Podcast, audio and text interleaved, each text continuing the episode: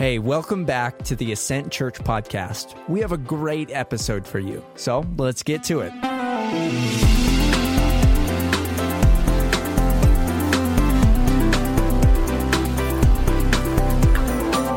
Well, you know, this isn't a text that's probably on anybody's uh, coffee mug by any means. You know, you didn't think you were going to come listen to a sermon about sending away foreign wives. Uh, oh, there I am. There you are.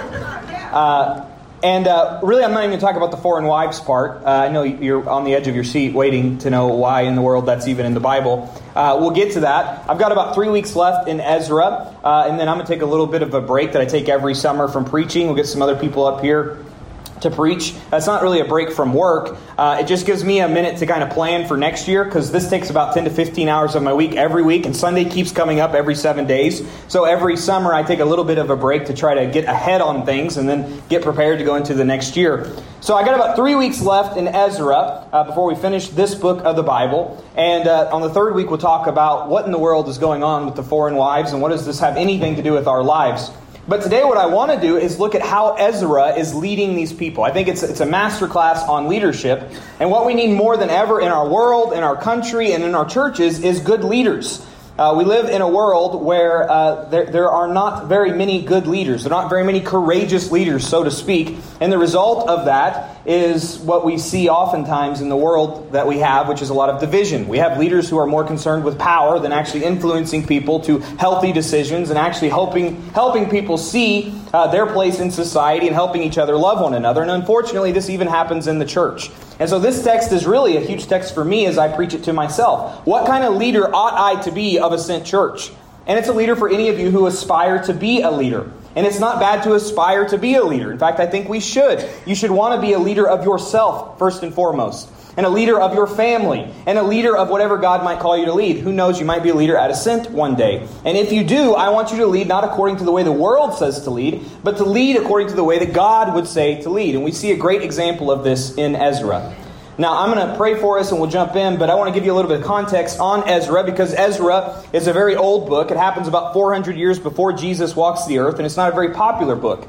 And the reason it's not very popular is because there's no miracles in it. There's no water to wine. Nobody walks on water. It's just really ordinary people doing really ordinary things for the kingdom of God. But I don't know about you guys. I find that really encouraging because I've never turned water to wine. I've never walked on water. I can barely swim sometimes. I am a very ordinary person doing very ordinary things, and sometimes when I read this book, I don't find my place in it. But when I read the story of Ezra and the story of Nehemiah, I can begin to see how we, as a small church of ordinary people, could make an extraordinary difference because of how good and great our God is. And that is what we see in this book. The, the Israelites were sinners, and so they had rebelled against God, and God had allowed them to be taken into slavery by the Babylonians. And He said, You're going to be there for 70 years. They weren't quite in slavery for 70 years because God is gracious. His mercy always outweighs His justice. And He releases them after about 50 or so years to go back home. And they go back home and they have two missions to rebuild Jerusalem and to rebuild the temple. Now, as Christians, this is very relevant for us because we have the same mission but on a bigger scale. Jesus has sent us not to rebuild Jerusalem, but to rebuild the world. All of it is His, and we are to restore all of it for His namesake, to bring it all under His kingdom and under His rule and His reign. And we are to build a temple, but it's a different sort of temple. It's not a temple made of stone and bricks like the one we're setting in today. No, the temple that Jesus calls us to build is the church, his people. It's made up of people, as Peter would say. It is a living temple. And so as we go out, we're drawing people into this temple, we're building it up, we're building the people up, and we're restoring the world as we do it. And what we see in Ezra and Nehemiah is true for us as Christians, but it's at a larger scale. And the really good news before I pray is this our leader is a lot better than Blake Farley. Our leader is a lot better than Ezra. Our leader is Jesus himself. He is the senior pastor of Ascent Church. He is the senior pastor of the church. And that is why I want to pray, because without his help, I'm going to say a bunch of stuff that makes no sense and is of no help in this dark world. So let me pray. Father, thank you so much for the way that you have loved us, that you would give us a text, you'd give us a, a word that is outside of ourselves. God, I, I don't want to be preaching based upon whatever's going on in culture. I don't want to preach based upon whatever the senators decided this week or whatever CNN or Fox decided was important this week. I want to preach based upon something that has lasted, that has stood the test of time for thousands of years. God, I, I don't know what I'm doing. And I, as I look around and I see even the smartest people amongst me, I begin to think that maybe they don't even know what they're doing. God, we're all trying to figure this thing called life out together. And God, I am so grateful that you didn't just leave us in the dark, but you gave us a book that was inspired by your spirit, that was written across cultures over thousands of years from 40 different authors. And they all tell one story that's the story of Jesus. And God, as we come to this word today, I pray that you would speak to us. God, I pray that anything that I say that is from me, that is not true, would be blown away like the chaff in the wind. And God, I pray that those things that I say that are true would be highlighted in our minds and that we would leave this place not just knowing more, but knowing something that would actually change the way that we live our lives. That we would not just believe, but we would live like we believe. God, it is in your name that I pray. Amen. So we see first uh, in this text, we see the three different kind of ways that we can lead. There, there's three different types of ways that we all lead, no matter what you lead, whether you're a parent and you're leading your family, uh, or you're a CEO of a huge organization. It doesn't really matter. You're going to lead in these three ways. And the first way is kind of the most basic way of leadership, and it's honestly the worst kind of leadership. It's not bad, it's needed, uh, but if you just lead in this way, you're leading as the world leads, and it's not going to be super effective for you. And that first way that we lead is through directions and decisions. It is, I'm the person in power, and so I'm telling you what to do. This is exactly what is going to happen, and here's when it's going to happen. We see this in verse 5 of chapter 10, where Ezra does this. It says, Then Ezra got up and made, he made the leading priests and Levites and all Israel take an oath to do what had been said. So they took the oath. You see, Ezra didn't say, now, if you guys want to do this, here's what you should do, and here's what I would suggest you do. No, he said, I am making you do this. And if you're a parent, you understand this type of leadership. You know, there's sometimes you just have to make decisions for your children. I told you to make your bed. I'm not going to argue or negotiate with you about making your bed. I'm the dad. I'm bigger than you. I made you, and I can make another one like you if I want to. So make your bed. This is the kind of leadership we see here. And it's the kind of leadership that I try to avoid as a church leader as much as possible. Now, there are times in which I have to do this. Uh, in fact, my uh, title at Ascent, if you want to give it that, I'm not the senior pastor. There's churches that have that, and that's fine. I'm not against it. But just for my own psyche, I don't call myself senior pastor. I'm not the supreme leader of a Ascent Church. Uh, I'm the lead pastor, which means right now, that is what I do. I lead. For this season, I'm the leader of Ascent Church. One day, there will be another leader of a Ascent Church if I do my job. If when I leave Ascent, Ascent dies, I did not do my job. I am supposed to just lead for this season, what God has called us to do. And one day there will be somebody else who leads. That is a weight and that is a responsibility. That means at the end of the day, the buck stops with me. At the end of the day, God will hold me responsible for the decisions and the directions of this church. And if you are a leader of a family, if you are a parent, the same is true for you. That at the end of the day, when you stand before God, you will give an account for your children. You will give an account, husbands, for your wives. You will give an account for these things, the Bible tells us. Now, that doesn't mean that there's not personal responsibility involved. You can't control what your children do. But it does mean that at the end of the day, when God looks at us, He looks at those who are leaders, those who He's given responsibility to. And He says, What have you done with what I entrusted you with to lead? I think of uh, President Eisenhower. There's a really kind of powerful story of a letter that he wrote to his daughter when he was trying to decide whether or not to, to drop the nuclear bomb, which is obviously a huge decision to make uh, with a lot of lives at effect. And he had everybody telling him what he ought to do. You know, this side said you ought to do this, and this side said you ought to do that. And he was getting really stressed out about making this decision. And uh, he wrote this letter to his daughter, and he, he finally he came to the conclusion of it. I think it was really therapeutic for him more than anything else. But he said, at the end of the day, somebody has to make a decision. The worst decision is to not make a decision at all. Somebody has to make a decision, and for this time and in this season, I am the one who has to make that decision. And then he made a decision. And that is what leaders do. Or, in a lot less eloquent way, uh, President George Bush, who always had a way of saying things, uh, I love watching on YouTube those presidential gaffes because I'm a public speaker, so I understand how difficult it is to speak. But some are, are more funny than others when they say things. Uh, and, and President Bush, when he was talking about his job as the president, he said, I'm the decider in chief. I decide, and that's what I'm going to do. I'm going to decide. And in a lot less eloquent way of what Eisenhower maybe said, it's true that this is what we do when we are leading sometimes. And we are held responsible for the decisions that we must make. And if you are in a position of leadership, if you are a parent, if, if you are a leader of uh, a, a work of people who are under you, anybody who reports to you, you need to understand that the world's going to tell you that's a privilege, and you ought to use those people to get what you want. But from a biblical perspective, we don't see it as a privilege. It should be a really weighty thing, a stressful thing, a responsibility that we must bear. It is not something that I boast in that I'm the leader of Ascent Church. It is something that keeps me up at night. It's why I have some gray hairs at 27 years old. Not because I'm scared of you guys, but because I'm going to stand before the God of this universe one day, and I'm going to be held accountable for the decisions that I made. That's why James 3:1 says, Not many of you should want to be teachers, because we will be judged by a stricter standard. That's scary. And that ought to be scary. That's why in the, the end of this chapter, chapter 10, Ezra goes to the heads of these families, the leaders of these families. Now, did they make all the bad decisions? No. But who's held responsible? The leaders of these families. And the same is true for you. So if you're a leader, you need to understand it's a very weighty responsibility. And you ought not be the kind of leader, the kind of parent, the kind of church leader who does things just because you're the leader and you throw your weight around. Sometimes you have to make decisions and lead by direction, but not always. Number two, and this is, they get progressively better, progressively more the way we want to lead, I should say. Number two, the second way that we lead is through imitation. Leading by example, you could say. We see this in verse 1. It says, While Ezra prayed and confessed, weeping and falling face down before the house of God, an extremely large assembly of Israelite men, women, and children gathered around him. The people also wept bitterly. I find that to be super fascinating. He, this also happened in chapter 9 when Ezra was convicted by the word of God. The people came around him and they also trembled at the word of God. Ezra is not calling people, he's not telling people to repent. You know, he's not making them feel guilty like some, you know, Baptist preacher who preaches about hell all the time, trying to terrify you, and you leave the place feeling worse than when you came. I don't know about you guys, but I've been there. You know, it's like, wow, I'm really glad I went to church this morning. I feel like a, a load of potatoes. Um, I don't even know what that means, but I would imagine you wouldn't want to feel like a load of potatoes. And that's how we feel sometimes. Leaders try to make us feel guilty. That's not what Ezra does here, is it? No, he is praying and he is confessing, and the people see that and they seek to imitate what he is doing.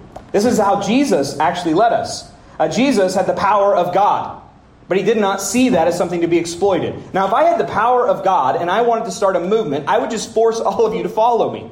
There's a reason why I don't have the power of God. I would not use it wisely. When you did something I did not want you to do, I would just like curse you. You know, you would do what I wanted you to do if I was God. This is not what Jesus did, though. Jesus lived the life of a human, giving up all of the rights of divinity.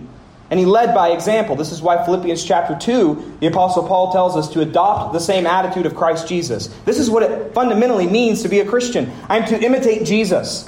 That's why the Apostle Paul says, I want you to imitate me as I imitate Jesus, because that's all of our goals. Uh, in fact, what we say here at Ascent is that the ultimate goal of discipleship, if you want to know what a Christian is, it's not having a whole bunch of knowledge about the Bible, although that's fine to do. Uh, what being a Christian is, though, is to live as Jesus would live if Jesus were you. No, Jesus isn't you. You're not the Savior of the world. You're not going to die on the cross for sins of all humanity. But wherever you are and however you live, you ought to try to do the things Jesus would do if Jesus had your circumstances and if Jesus were who you were. And that's a lifetime process that we never quite get to, is it, friends? Anybody here living fully like Jesus?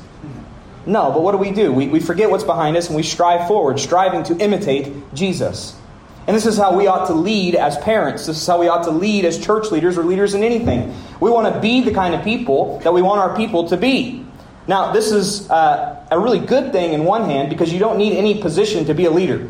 Kids, you can be a leader in your home by leading by example. You can be a leader at school, even though you're not a teacher, by leading by example. We can all lead. You can be in an organization with 50,000 employees and be at the bottom rung of leadership, and you can still lead by leading by example. It gives us great power to be leaders wherever we are.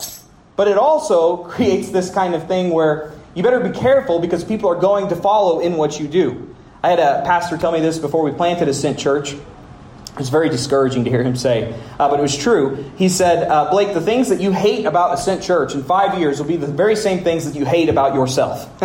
the, the flaws that you see in yourself will be the flaws that you see in Ascent. And I thought, oh man, that's not true. And here we are, three years later, and the things that annoy me about Ascent are the very things that annoy me and annoy my wife as well. You know, the disorganization or, or certain things that I see, and I'm like, man, I don't really like that about this. And then I go and I look at my own life, and there it is. Why? Because we imitate leaders. It's what happens. And if you're a parent, you understand this. I've heard parents say this all the time. You know, the things that most annoy you about your children are the very characteristics that annoy you about yourself. You know, you're getting on to them for something that you know in the back of your mind you do yourself. And it's like, where did you get this? The apple doesn't fall far from the tree. So we have to be very careful in the way that we live our lives. Because we will have people who follow us and they will imitate us. Our actions do speak louder than our words. We do not want to be the nutritionist who's obese. We do not want to be the shop teacher who's missing fingers. we want to be people who are pursuing what we want our children, what we want those who follow us to be. That does not mean perfection. There is no such thing as perfection. But it does mean when I mess up, I say, I'm sorry. It does mean as a pastor, you should look at my Christian life and be able to imitate it. Now, that's terrifying.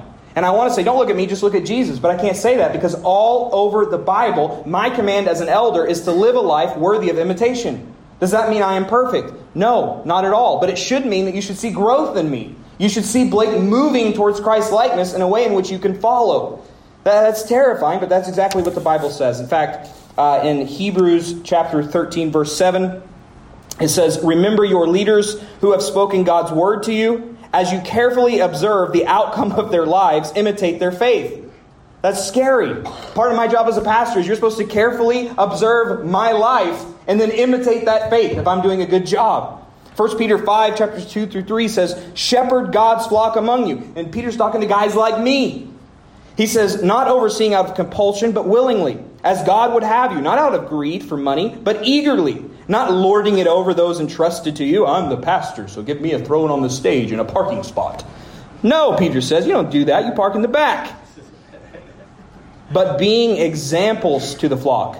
And when the chief shepherd, that's Jesus, appears, you will receive the unfading crown of glory. so, how do we lead? Well, we lead by decision and direction, but if you want to take it up a level, you lead by imitation. And by the way, if you have kids, you are leading by imitation whether you want to or not. The question is, are you leaving a good example or a bad example? They will imitate it, and they often don't imitate the good things that you do, they often imitate the bad things that you do. That's just the way the world works. Now, the third way that we lead, and probably the, uh, the primary or the best way that we ought to lead, is by leading by setting a culture. Setting a culture for the people to follow. Because when you've set the culture, people will begin to make decisions that you don't have to tell them because they know what's right. It's formed them into the type of people that you want them to be. Not so concerned with how they do things, but who they are, because if you get the who right, then the how kind of falls into place. And that's exactly what we see as we go to verse 3. It says, Let us therefore make a covenant, or sorry, verse 2, and then verse 3. It says, Then Shechaniah, son of Jehiel, an Elamite, responded to Ezra.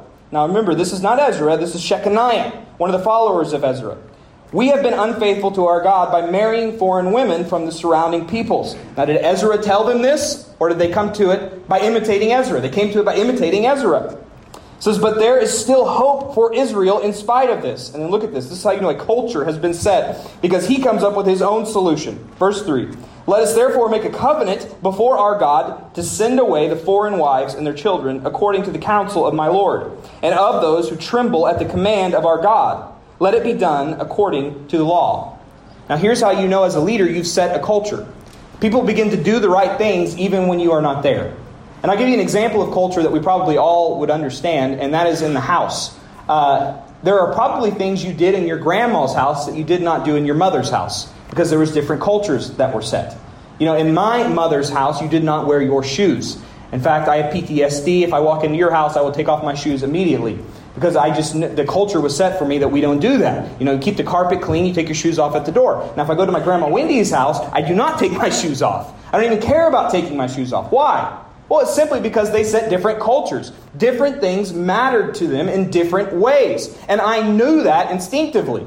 Now, here's when I knew my mom's culture had really set in on me was when I began to tell other people to take off their shoes when my mom wasn't even around. You know, like, I don't even care about your shoes being on, but something inside of me immediately comes out of me and says, We don't wear shoes in this house. So the culture has been set, it's been changed. Uh, I think there's, a, there's an illustration that kind of points this out really well from the great theologian Jeff Foxworthy. uh, I, I, like it because it really resonated with me. He's talking about his wife, and uh, he said, You know, there was a day I realized my wife had fully trained me. Uh, she had trained me on the day where we were laying in bed together, and she said, I'm cold. And he said, I instinctively, without even thinking about it, got up and turned up the AC. And as I or turned up the heater, and as I was turning up the heater, I realized I wasn't even cold. And she didn't even have to ask me to do it. I just knew that I was supposed to do what I was supposed to do because she told me to do it. And he said, you know, she probably called her mom and said, Mama, I trained him. I did it. Uh, which is funny, but it's true. Like, th- there are these things that we find ourselves in as we get into these certain cultures, and we begin to make decisions based upon them here at Ascent, there's like little things that I care about that aren't right or wrong things, but because I'm the leader, there's kind of a culture for it. One of those things is we always start on time. We start at 10 o'clock. I tell you we start at 10 o'clock, so we're going to start at 10 o'clock. Everybody works in production knows we start at 10 o'clock. If Blake's not here, what do we do? We start at 10 o'clock. If the worship band's not here, what do we do? We start at 10 o'clock. If I have to preach the sermon first, we'll do that. It's important to me because I believe time honors people. And if you can't trust me to even start a service on time, how could you trust me to manage God's money? How could you trust us to do anything good if we can't even start on time. I think it's one of the greatest ways to honor people. So we start on time. Now, there's other people who don't care about starting on time. That's fine. They can be wrong and I can be right. No, I'm just kidding. it's just a preference thing, but it sets a culture. Now, that's a small thing, but here's one of the things I'm most proud of at Ascent is when I begin to see the culture of more important things, things that really matter to me and matter to Jesus, begin to play out in our life of our church without me even saying a word or organizing it.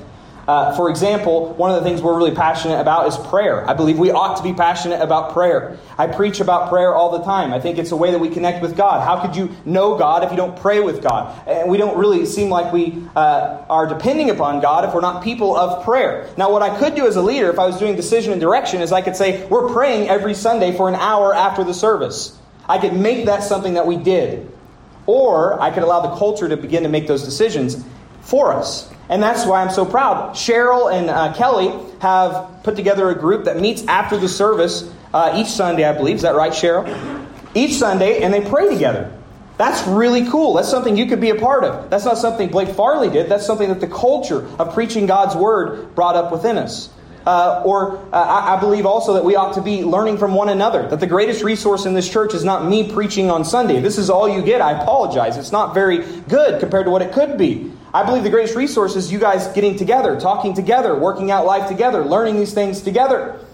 And I love how uh, Leon uh, has started a group that meets together and he calls it Let's Talk About It. You can come talk about whatever you need to talk about. Talking about the things that really matter in life and they share with one another. And I believe you guys meet on Sunday night. Is that right, Leon? They meet right after church. See, I don't even know what time it starts. And that's the coolest part of it to me. That as we preach God's word, these things just happen. And as a pastor, as a control freak, how many of you are control freaks? Raise your hand. If you tried to raise your neighbor's hand, you're probably a control freak. as a control freak myself, I want to say, here's what needs to be done, and I want to try to force everybody into these square pegs of doing it. But if I do that, I'm not really a pastor that's doing his job, because my job is to form you into the type of people who could follow Jesus without me. when I'm gone, or when you're gone, when you leave uh, Ascent for whatever reason, or I leave, or I die, get hit by a bus, today. I, I don't know what could happen. Uh, I want you to be the people who follow Jesus, not because, okay, Blake told us to do this, so we ought to do this. I want you to be the type of people who say, here's what it means to follow Jesus, so I can make my own decisions based upon that. And this is what we all ought to do as leaders of whatever we are leading. So, those are the three ways we can lead. We can lead by direction and decision, through example, and through setting a culture. Now, in verses 4 and 5, we get uh, really a, an example of what it looks like to be a leader, how leadership works, I should say. And there's two things that make leadership work, and two things only it's not title and it's not position. It's followers who trust leaders, and it's leaders who act trustworthy. These are the things that glue leadership together. If I'm not living trustworthy and you don't trust me, I no longer have any leadership influence over you. Parents, if you are not trustworthy and your kids no longer trust you, just because you're their parent doesn't mean you're going to influence them. They will do what they want to do. They will rebel. Now, for a short time, if you are big enough and strong enough, you can get compliance, but you will never get cooperation unless you are trustworthy and they trust you. This is what we see in verse 4 and 5. Verse 4, we see the people trusting. Verse 4 says, Get up, for this matter is your responsibility. Speaking to Ezra. And we support you. Be strong and take action. Now, this is the greatest gift we can give to any leader. Children, this is the greatest gift you can give to your parents to trust them. To say, This is your responsibility. I support you, and what you say to do, I will do. I will submit even when I don't feel like submitting. Now, of course, this brings up many opportunities for abuse. Uh, Taylor and I watched the weirdest documentary I've ever seen in my life about this cult leader uh, in Utah, and uh, he, he just completely owned these people's minds. It, it was it's weird. You should watch it. I think it's called Keep Sweet and Obey. Maybe you shouldn't watch it. I don't know. Uh, but this is what can happen if I say only that you know, we submit to all leaders. But we can go on the other end and say, I don't trust any leaders, and I don't submit to anyone. And this is equally bad. In fact, I think we should be submitting ourselves to leaders. We have to. Life is impossibly difficult if you do not submit yourself to some leaders in your life. A great example of this is in the medical field. If you go to your doctor and you constantly question what your doctor is telling you to do, if you're constantly going to WebMD and searching for yourself what you think you ought to do, and you keep coming back to your doctor and saying, well, why do we do this and not this, your doctor will hate you, and you have a very difficult life. You've got to turn yourself over to somebody that you trust and submit your will to them. Say, if you say to take this medicine, I'm going to take this medicine. Not because I understand it, but because I trust you. As a pastor, you need to find a pastor that you trust a pastor who you say, I believe what he is saying is true. Unless you want to study the Bible for 20 hours every week and argue with me and be a pain in my rear, you're more than welcome to do that. But I think the easier way would be for you to find a pastor who you actually trust, that you can submit to, that you can follow. And in your own work lives, when you're looking for a boss, you should not look for the pay that you get first and foremost. I believe probably the most important part of a job is a boss that you can trust, somebody that you will enjoy working for, somebody you won't second guess at every turn and every move. This is something that we must have. And the Bible says this is actually for our own good. Uh, here's what Ephesians 6 1 says when it comes to children. This is every parent's favorite verse. It says, Children, obey your parents in the Lord, because this is right. Honor your father and mother, which is the first commandment with a promise, so that it may go well with you and that you may have a long life in the land. And I used to read that thinking there was like something spiritual going on there. Like if I obeyed my parents, God would give me some magic pixie dust and make my life better. And so when I needed magic pixie dust, I would obey my parents, hoping God would give me something special.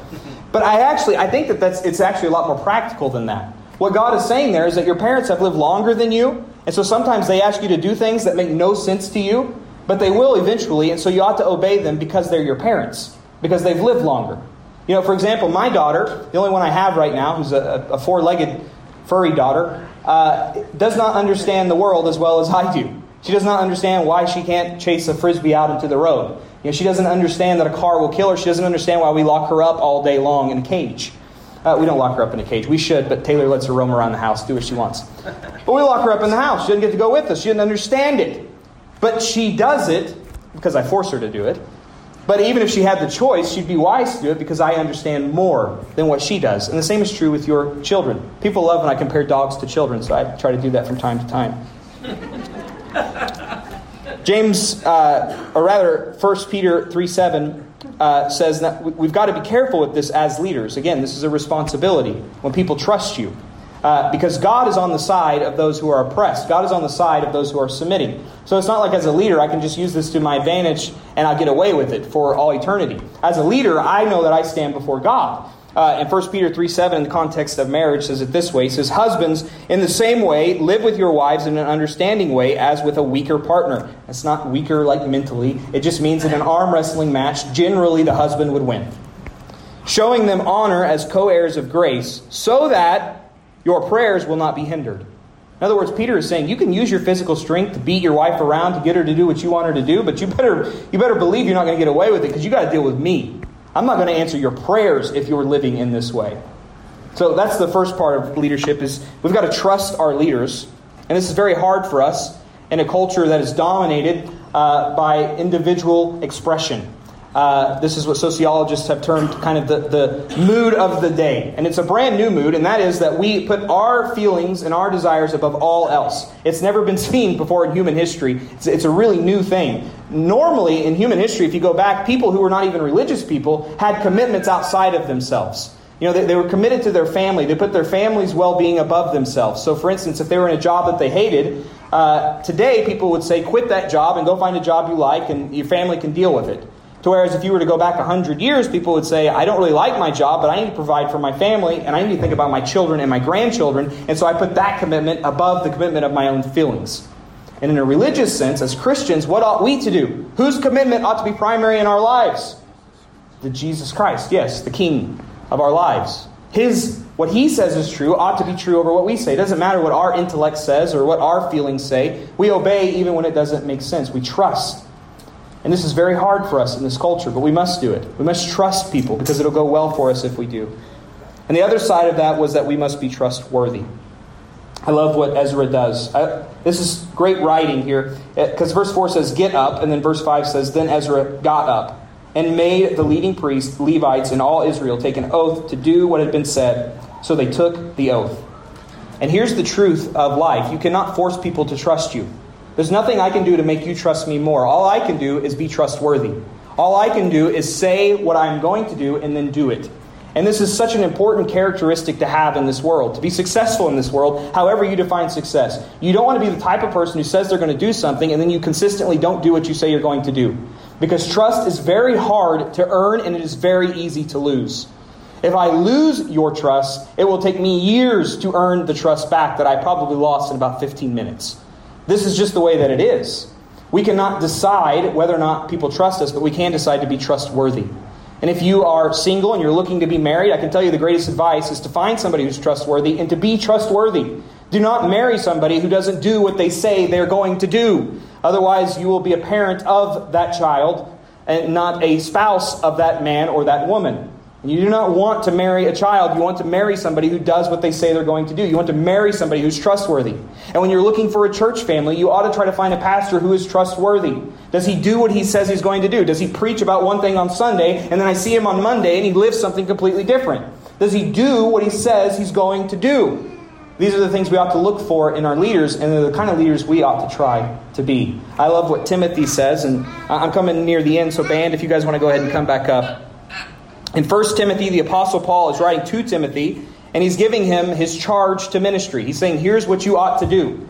And I find it interesting that Paul doesn't say, Now throw your weight around and force people to trust you. Go for compliance. No, Paul says you can't do that. All you can do is be trustworthy. 1 Timothy 4 1 through 5, it says, I solemnly charge you before God and Christ Jesus, who is going to judge the living and the dead, and because of his appearing and his kingdom. Preach the word. Be ready in season and out of season. Correct, rebuke, and encourage with great patience and teaching.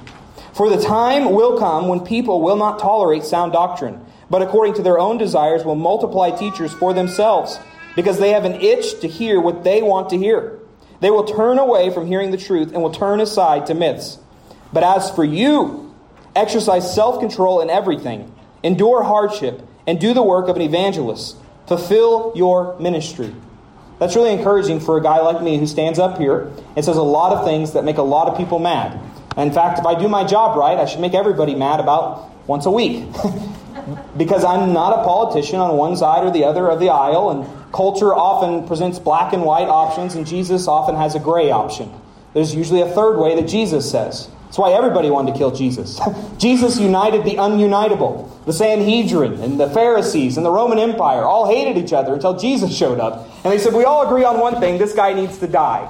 And then Jesus says, All right, Blake, now I make you a minister. You have, you have the same kind of tasks that I have. And I say, Thank you, Jesus. And I go out. But here's what Paul says He says, Look, when people turn away, when people don't trust you, as long as you're being trustworthy, it has nothing to do with you. That has everything to do with them and their hearts. What your responsibility is, Blake, what your responsibility is as parents or as leaders of whatever God has given you leadership over, is not what other people do, but your responsibility is for you to be trustworthy, to do the work that God has given you to do, to not be distracted by the world, but to be fearless and courageous in what God has called you to do. And friends, the greatest example we have a leader of a leader is not me, and it's not Ezra. Because Ezra and Blake Farley were both sinners and we both would do things, and I do do things, that would cause you maybe not to trust me as much as you used to. If you follow me long enough, you will be disappointed. But Jesus came as God in the flesh, and He walked amongst us, and He showed us what leadership looks like. And I want to end with these words that Jesus says to His disciples in Mark chapter 10, verse 42 through 45. The disciples are arguing about who gets to be on the throne next to Jesus in the kingdom. You know, Jesus, when you come in and you destroy the Roman Empire, you crush their teeth. I want to be right beside you. And this is my brother, and I want him to be on the other side. And the other disciples, you know, they can they can do whatever, but we just we want to be right next to you. You get to be the king. We're not trying to take that, but we just we want to be in positions of leadership. And Jesus says, All right, come here, boys. And he draws them all in and he says, Now, I don't think you guys understand what leadership is. The world presents a view of leadership that is high and lofty, something to, to aspire to because of your own personal benefit, but that's not how I do leadership. When I give you leadership, it's a responsibility, it's a way in which you serve people, not have people serve you. And here's what Jesus says. And our world would be so much better if we just listened to these words. Verse 42 Jesus called them, them being the disciples, over and said to them, You know that those who are regarded as rulers of the Gentiles lord it over them and those in high positions act as tyrants over them. But it is not so among you. On the contrary, whoever wants to be great among you will be your servant, and whomever wants to be first among you will be a slave to all. For even the Son of Man did not come to be served, but to serve, and to give his life as a ransom for many. Friends, why can we trust Jesus to be our ultimate leader? Because he's proven himself to be ultimately trustworthy. He had the power of God, and yet what does he do? He walks a lowly life, living the life you and I could not live, and he dies a death he did not deserve for the sake of Blake Farley and for the sake of everybody in this room, so that we might freely follow him and imitate his example. So, friends, today as I close this sermon, I'm not calling you to trust in me, I'm calling you to trust in Jesus and in his leadership over your life. Let me pray. Father, thank you so much that you've loved us enough to send your one and only Son to come live the life we could not live, and to die the death that we deserve to die, so that we might go from enemies of God to children of God. We might be saved from the kingdom of death into the kingdom of life. God, that we might identify primarily as your children. What an amazing thing to identify in. That everywhere I go, I know that I am a child of the one true God because of what Jesus Christ has done for me. God, please allow me to trust you and God, I pray that you'd open the eyes and the hearts of people in this room, that they might trust in you as the leader of their life. And right now, friends, if you would, eyes closed, head bowed, take about 20 seconds and just say, Holy Spirit, what are you saying to me through this message today?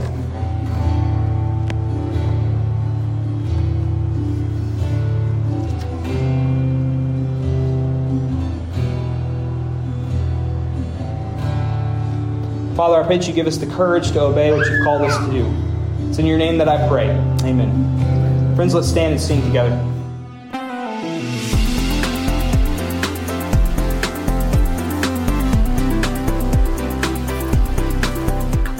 Thanks for tuning in to the Ascent Church podcast. You can check in with us on social media at My Ascent Church. New episodes each week. Thanks.